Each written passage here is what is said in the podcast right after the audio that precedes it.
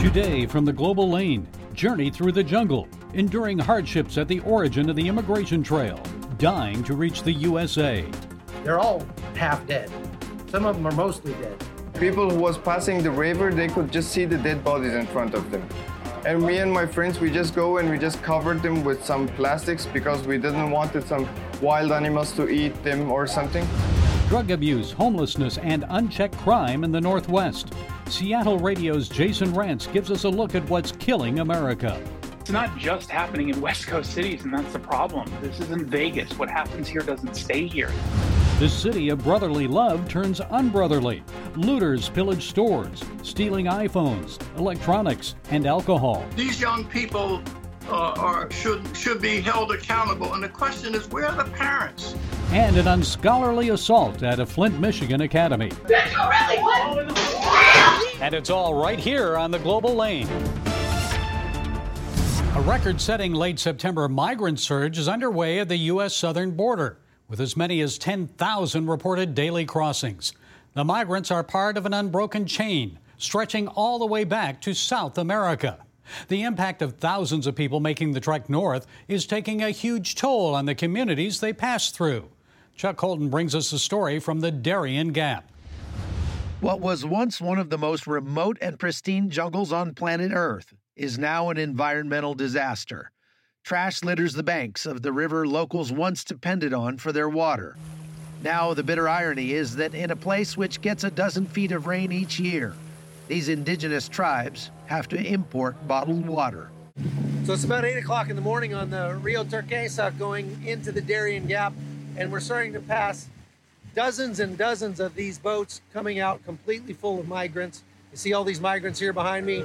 They're from all over the world, and they're all headed out to the river end where the road is. Problem is, there are not enough boats to get them out of here and get them down to the road where they can continue their journey to the United States. Three hours upriver, we come to the last village before reaching the Colombian border. The scene is apocalyptic. Thousands of migrants arrive each day, more than six times the village's original population. There's nowhere to sleep and no adequate facilities for the crush of humanity dragging in after six days in the jungle. People line up to register for the boat ride out, standing for hours under the merciless sun.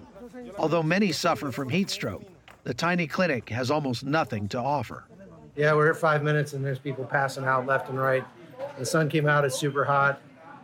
They don't have many resources here to help. That's really what they need. They need resources. These guys, they, they need volunteers, they need supplies. With thousands of people coming in here every day, there's just no way that they can take care of all the people that are coming in with needs because by this time they've already been walking through the jungle for five or six days. And so they get here, they're all half dead. Some of them are mostly dead. And like this one right here, just dehydrated, passed out in the sun, and they really need time to recover before they continue their journey. And many are dying in the jungle. People who was passing the river, they could just see the dead bodies in front of them. And me and my friends, we just go and we just covered them with some plastics because we didn't wanted some wild animals to eat them or something. And also there were some children and also some families, they were passing from that path. We didn't want them to see the dead bodies. Hmm. And it was extremely, extremely dangerous way. Now, the tribe has reached a breaking point. They've decided to build a separate camp for the migrants across the river, one that will hold up to 15,000 people. We've decided that it has to be a shelter away from the community, which should give migrants their own place for food and shelter, as this has affected every aspect of our lives, including social, economic, cultural, and even education. Right now, they are defecating in the same streets where they are sleeping. Nobody wants that. We want everything to be well organized and in order, so that the migrants feel better when they come to the community. This year, the number of people traversing the gap en route to the United States has exceeded 350,000, which is already 100,000 more than 2022. And despite the toll in human misery, the numbers just keep rising. Chuck Holton has returned from the Darien Gap. He joins us from our Virginia Beach newsroom. Chuck, the human misery these migrants have endured on their way through the Darien Gap is unbelievable, and I'm sure it was heart wrenching for you, uh, witnessing their suffering, knowing there wasn't much you could do about it. So tell us how you felt as you produced this story. Yeah, it's hard not to get angry, Gary, because when you see how many people are coming through the Darien Gap, that now up to three or 4,000 people every day just coming through the, the Darien Gap. So these are not the people that are, uh, all the people who are coming through the U.S. southern border. They're just joining the flow to the U.S. southern border. And that means that that number on the U.S. southern border will likely grow.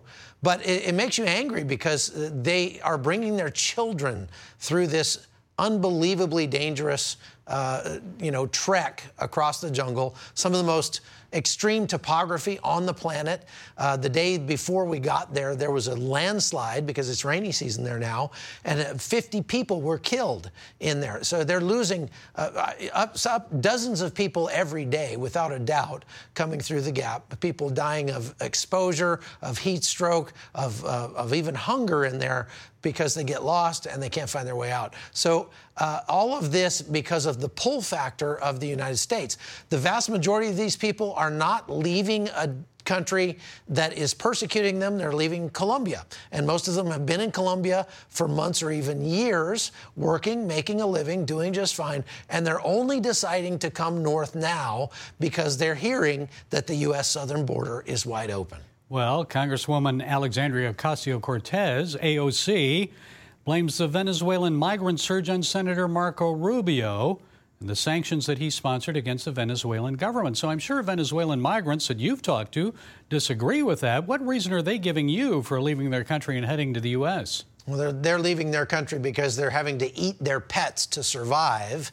And the crime rate is the only thing that's growing inside Venezuela at this point uh, from an economic standpoint.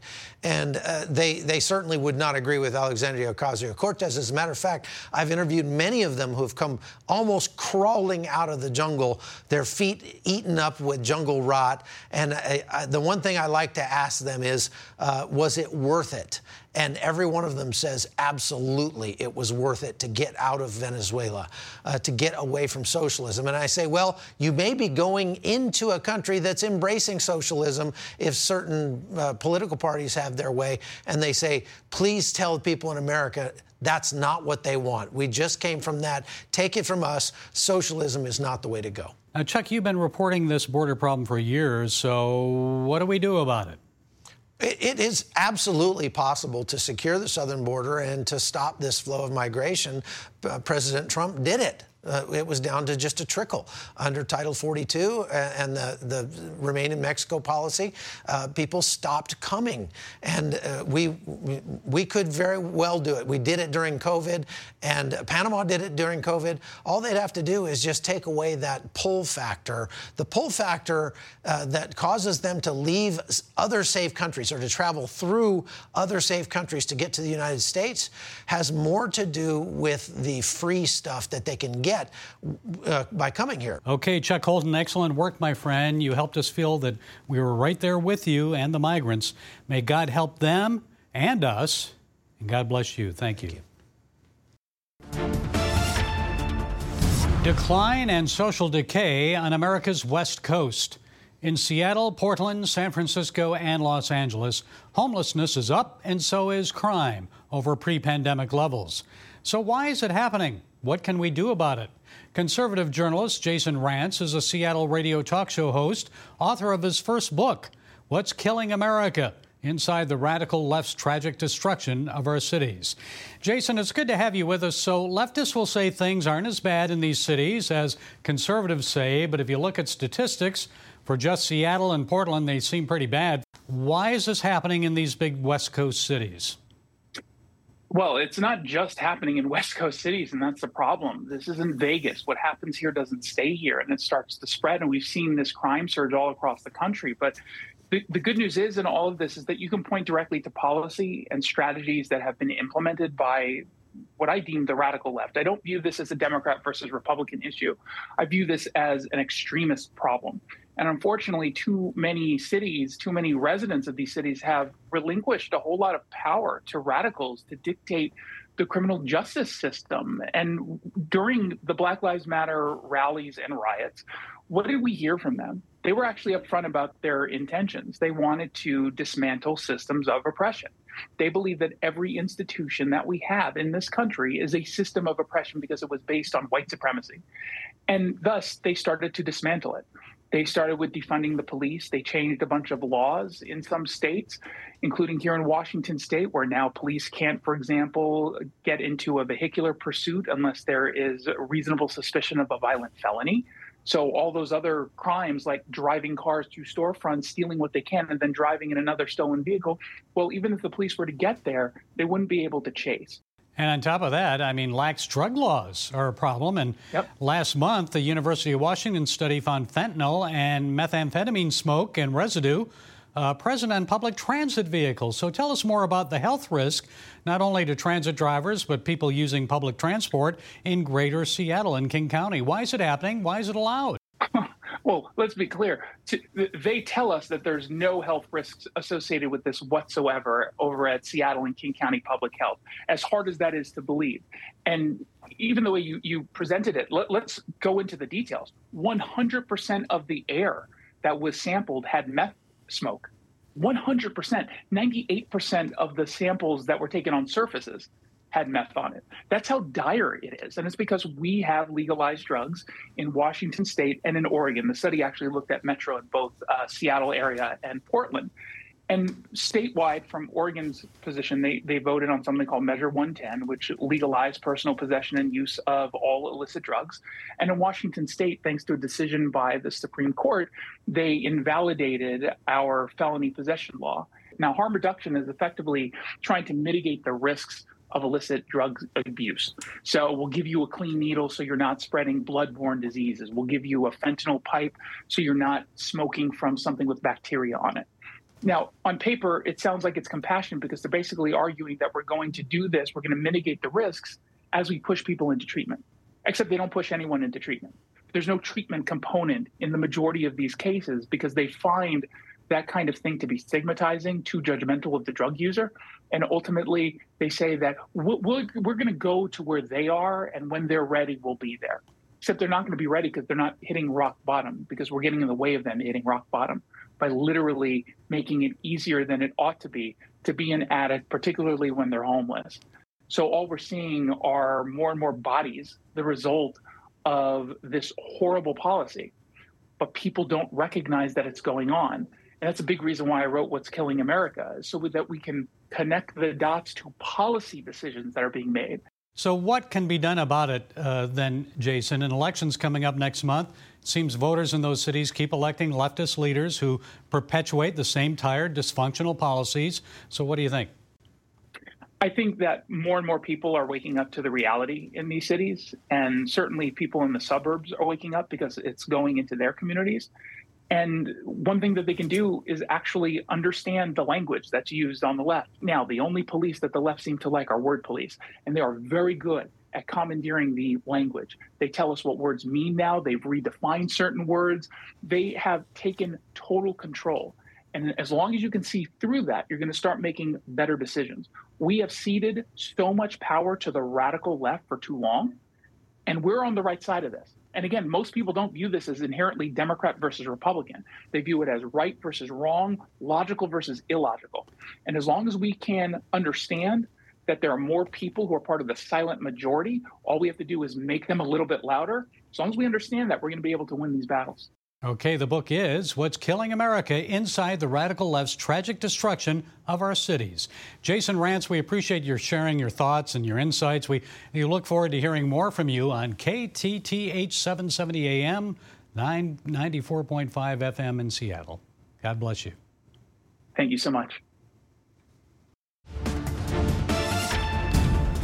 Philadelphia's district attorney says he'll apply individual justice to those responsible for last week's looting of stores in the city. A mob of young adults rampaged through the streets, breaking and entering and stealing iPhone 15s from an Apple store, clothing, and liquor from other shops. The mayhem occurred just moments after a judge dismissed murder charges against a Philadelphia police officer. Robert Woodson is founder and president of the Woodson Center. He joins us now. What were your thoughts when you saw the video, those recent uh, criminal actions, the looting in the city of brotherly love, not so brotherly? Well, I'm from Philadelphia, but people don't realize that this looting and vandalism isn't just occurring downtown, it's also occurring in West Philadelphia, in some of those commercial strips, and is adversely affecting low income people who are living there. Some of them, uh, the CVS uh, pharmacy has been destroyed. The, the center that, that conducts dialysis, gone. Hmm. People don't realize the self destruction that is going on in that city but it's horrible. And I think it, a lot of the responsibility is with that district attorney in the mayor's office. They've only prosecuted, arrested 470 people this year, when 2017, 1,500 were arrested. So I just think that the blame for a lot of that is in the hands of the district attorney and their lenient policies toward lawlessness. Well, I'm sure you being from Philadelphia and other people you know from Philly are really uh, heartbroken by this. I, uh, one of the attorneys for one of the defendants said uh, his client was motivated by racial justice, but police say there wasn't any connection between an earlier protest of the drop charges against that officer and the looting. So, in your estimation, what caused it? What caused it, I just think a, a, number of causes. One, there's just been uh, permissiveness on the part of the authorities in, in, prosecuting criminal behavior. You get more of what you reward and less of what you punish. Criminals have been rewarded by lenient response. Also, the attack on the police, defund the police movement. There are fewer officers, more retiring. In some places around the country, it's 30 minutes before a 911 response because of the overall assault on policing. The, the overemphasis on race as the cause of disparities is also taking its toll too. Uh, nothing is more lethal than telling people that they are exempt from any personal responsibility because of their race. These young people uh, are should should be held accountable, and the question is, where are the parents of these kids? Hmm. Everybody's a victim, right? So, Philadelphia District Attorney, you'd mentioned him, Larry Krasner, he refers to the store lootings as unrest. He says he'll hand out justice appropriately to those 72 people that he arrested, but most are between the ages of 18 and 25. They have no criminal record. So, does this mean that he'll let them go and they won't have any consequences for their criminal behavior? That's been his orientation from the very beginning. He believes that if somebody is black, they ought to be exempt from any personal responsibility. And nothing is more racist than to have a diminished expectations for black folks in the name of social justice is nothing more insulting. In fact, I'm a veteran of the civil rights movement, and I say I would prefer to have a, an outright bigot in an office of his than to have someone who who whose racism is is is, is clothed in social justice language. Wow. Uh, so tell us what the Woodson Center then is doing in Philadelphia, other cities to help transform lives. There is a positive here. Yeah, we have been very active in in in in solving these kind of problems in Washington D.C. and other cities. We have gone into these troubled communities and identified what we call healing agents or Josephs, if you will. And, and, and that is, these are the people who have, through God's grace, have been redeemed and then they come together with others who have been redeemed, and they create centers of peace in these communities. We call it the violence free zone. We've gone into an area in Washington where there were 53 gang murders in a five square block area. Uh, and we recruited some of these young people to come into our office, signed a peace treaty, and, and transform and redeem them from becoming predators to ambassadors of peace. The problems confronting these communities will not be solved by pointing the finger at racism. It's only going to be solved by going into these communities and finding out who is raising children that are not dropping out of school or in jail and drugs, to find out what is going on in the 30% of the households, and then try to mobilize what's going on in the 30% of those households to apply to the 70% that is dysfunctional. Okay, making a difference in America's inner cities. Robert Woodson, founder and president of the Woodson Center. Thank you and God bless you. Good talking with you. Thank you so much. Just two days after the looting in Philadelphia, a Michigan high school student used their cell phone to capture a disturbing classroom assault. An angry student attacked her teacher with a metal chair at Flint Southwestern Classical Academy. In a letter to parents, Flint Community School Superintendent Kevelin Jones described the attack as an altercation between two scholars. But he should have called it what it was an out of control criminal assault against a staff member. And it was anything but scholarly. Jones assured parents the school was taking proactive steps to ensure the situation is handled effectively. The effective way would be to immediately expel the student from the school and file criminal assault charges. It looks like the teacher was knocked out cold and probably physically harmed. I pray she's all right. The letter didn't describe her condition or the action taken against the offending student. It only states that the incident would be thoroughly investigated and all actions would be fair and just. And Jones explained that the school district understands that incidents like these can be concerning. Concerning? How about alarming? And unacceptable. Folks, unruly juveniles have been coddled far too long. The attitude voiced by some parents and educators is there, there, have your tantrum. I know you're frustrated. Go ahead, express your feelings. Everything will be all right. I know you're a victim of an unfair system. Tell that to the teacher who's probably recovering from a concussion or a cracked cranium. The 15 year old student was arrested and charged with felonious assault. And the students of Flint Southwestern Classical Academy, they deserve better than this. They deserve to receive a quality education in a safe environment. Yes, we can go on blaming pandemic lockdowns for all the student anger and misbehavior in our public schools today, but I believe all of this started 60 years ago when prayer and faith were removed from American classrooms. Folks, kids are looking for guidance, discipline, something to believe in. Let's return to teaching them about conduct and consequences, morality, respect, and faith. Now, that would be the best place to start to turn things around. Well, that's it today from the Global Lane. Be sure to follow us on the CBN News and NRB channels, YouTube, iTunes, SoundCloud, and Rumble.